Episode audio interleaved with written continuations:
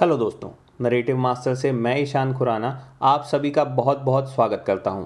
अगर आप पहली बार इस चैनल में ट्यून इन कर रहे हैं तो बता दूं, नैरेटिव मास्टर है आपका one stop solution for all things past, present और फ्यूचर। ये आज एक मिनी सीरीज़ है। आज इसमें हम अजीम प्रेमजी के बारे में जानेंगे।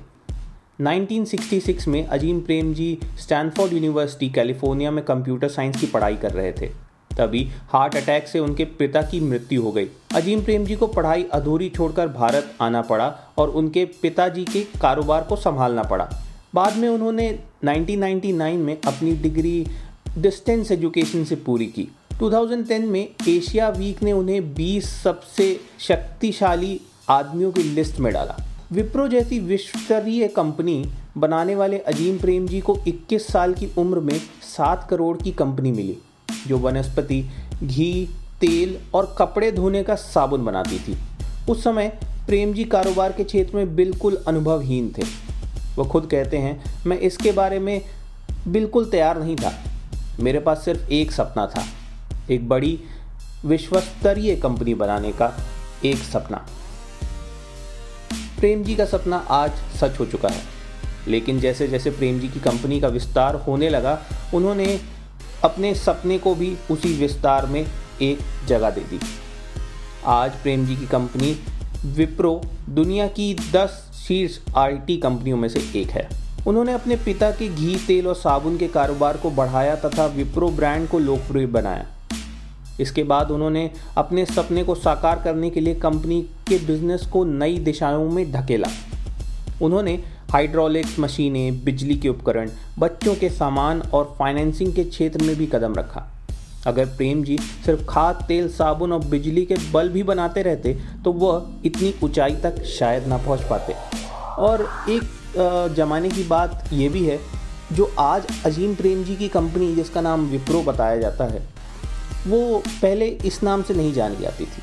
उसका पहले नाम था western India palm refined oil limited. तो आप समझ ही सकते हैं वो क्या बनाया करती होगी।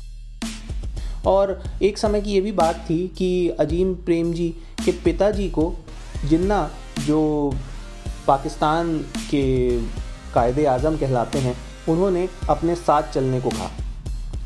तो वो प्रेमजी के पिताजी का देश प्रेम ही था। उन्होंने बोला, मैं अपने देश के साथ ही रहना पसंद करूँगा। और वो अच्छा ही हुआ कि वो उनके साथ नहीं गए। बहरहाल, प्रेमजी जैसा इंसान ये देश खो बैठा। नाइनटीन सेवेंटी नाइन में अचानक उनके पास एक सुनहरा अवसर आ गया। भारत सरकार ने अमेरिका की दिग्गज computer company I B M को भारत में काम करने से रोक दिया। प्रेमजी ने इस अवसर को भांप लिया। उन्होंने ये देखा कि इस नए उद्योग में प्रगति की बहुत सारी संभावनाएं हैं। इस वक्त पूरी दुनिया के आई टी सेक्टर पर आई बी एम का कब्जा है। ये उस वक्त की बात है जब ओराकल और अमेज़न जैसी कंपनियां बनी ही नहीं थीं। प्रेमजी ने भांप लिया कि आई बी एम के जाने के बाद भारत में एक बहुत बड़ा सा शून्य बन गया है, जिसे भरना बहुत ही लाभकारी साबित हो सकता है। जब विप्रो कंपनी हार्डवेयर और सॉफ्टवेयर के क्षेत्र में उतरी, तब बहुत कम भारतीय कंपनियां इस क्षेत्र में काम कर रही थीं। किसी को भी इस क्षेत्र में इतनी बड़ी संभावनाएं नहीं दिखाई दे रही थी जितनी प्रेमजी को। प्रेमजी और विप्रो भारतीय आईटी सेक्टर की शुरुआत से ही मौजूद थे। जिस समय विप्रो ने कंप्यूटर बनाना शुरू किया, उस समय कंप्यूटर युग शुरू हुआ था। नतीजा यह था कि विप्रो कारोबार तेजी से फैलाने लगा, लेकिन कंपनी की प्रगति का अगला सफ़र नाइनटीन एटी फोर में सॉफ्टवेयर के क्षेत्र में शुरू हुआ। विप्रो के इंफोटेक डिवीज़न के शुरुआती साल आसान नहीं थे। उस समय भारत में विदेशी मुद्रा की गंभीर समस्या थी। नाइनटीन नाइंटी वन में जब भारत में ओपन इकोनॉमी का युग शुरू हुआ, तो सॉफ्टवेयर निर्यात के क्षेत्र में ज़बरदस्त उछाल आया। यह दिन दुनी रात चौगनी जैसी तेज़ी से बढ़ने लगा और इसके साथ ही विप्रो का सितारा भी बुलंद हो गया। नाइनटीन नाइंटी के दशक में जब सॉफ्टवेयर के क्षेत्र में उछाल आया, तो प्रेमजी और विप्रो इसके लिए पूरी तरह तैयार थे। वह तत्काल शिखर पर पहुंच गए। एक समय तो ऐसा भी आया जब अजीम प्रेमजी बिल गेट्स के बाद दुनिया की दूसरे सबसे अमीर आदमी बन गए, क्योंकि उस समय विप्रो के शेयर आसमान छू रहे थे।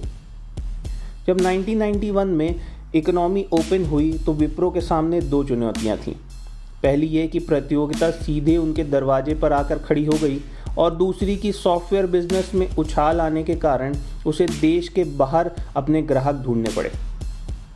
प्रेमजी ने अपने बिजनेस को फैलाने के लिए ग्लोबलाइजेशन की बहुत सारी नीतियों का इस्तेमाल किया, जैसे कि दूसरे देशों में कंपनियां खरीदना। पहले तो उन्होंने दो पॉइंट छह करोड़ डॉलर में अमेरिका की एक मैनेजमेंट सिस्टम कंपनी को खरीदा। फिर उन्होंने बीपीओ के क्षेत्र में संभावनाओं को देखते हुए दस पॉइंट दो करोड़ डॉलर में एक भारतीय कॉल सेंटर स्पेक्ट्रामाइंड को भी अपने साम्राज्य में जोड़ लिया। आज विप्रो में एक लाख इकहत्तर हज़ार चार सौ पच्चीस एम्प्लॉइज़ काम करते हैं। विप्रो बहुत सी अमेरिकी और यूरोपीय कंपनियों की आधारशिला है, क्योंकि ये विश्व की सबसे महत्वपूर्ण आउटसोर्सिंग कंपनियों में से एक है। ये विश्व की सर्वश्रेष्ठ कंपनियों को सॉफ्टवेयर की आवश्यकताएं भी पूरा करता है, उनका डाटाबेस रखता है और उनके कंप्यूटर नेटवर्क भी संभालता है।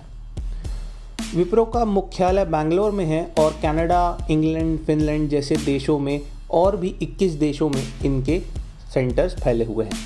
विप्रो के ग्राहकों में General Motors, Sony, Compaq, Merrill Lynch, Boeing आदि के नाम प्रमुख हैं। विप्रो के engineers Nokia, micro systems, Sun micro systems और सिस्को जैसी कंपनियों में अपने सॉफ्टवेयर देते रहे हैं। अजीम प्रेमजी के नेतृत्व में खाद, तेल और वनस्पति बनाने वाली सात करोड़ की कंपनी आज पंद्रह हज़ार एक सौ तीस करोड़ रुपए के टर्नओवर वाली एक कंपनी में बदल चुकी है। प्रेमजी के बारे में उनके पूर्ण सहयोगी विवेक पॉल ने एक बार कहा था, महाराष्ट्र के आलमनेर में विरासत में मिली एक फैक्ट्री से शुरुआत करके वह आज भारत के वैश्विक राजदूत बन गए हैं। मैं इस उपलब्धि के लिए उनकी भूरी भूरी प्रशंसा करता हूँ।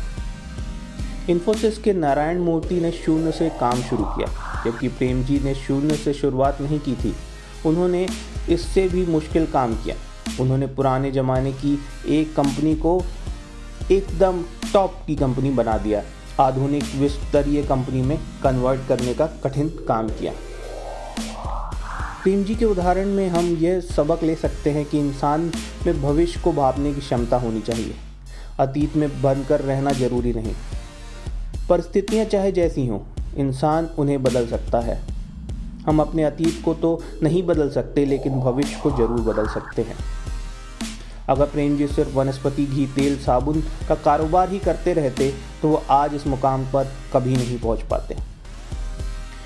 उनकी बेशुमार दौलत और शोहरत का कारण यह था कि उन्होंने अपने भविष्य की इबादत खुद ही लिखी। इसी तरह उन्होंने ये भी भाप लिया था कि इक्कीसवीं सदी बीपीओ यानी बिजनेस प्रोसेस आउटसोर्सिंग की सदी होगी, जिससे विश्व की बड़ी बड़ी कंपनियाँ उन देशों में सस्ते दामों पर काम करवाएंगी जहाँ तकनीकी ज्ञान उतना उपलब्ध नहीं है। यही वजह है कि ना सिर्फ प्रेमजी ने कंप्यूटर सॉफ्टवेयर के क्षेत्र में झंडे गाड़े, बल्कि बीपीओ के क्षेत्र में भी बेंगलोर में एक बड़ा दर्जा प्राप्त किया। प्रेमजी की प्रगति से यह सबक भी मिलता है कि इंसान को नए काम करने में जोखिम लेना चाहिए। अगर इंसान एक लीक पे ही चलता रहे तो वह कभी भी नए रास्ते और नई मंजिलें नहीं ढूंढ पाएगा।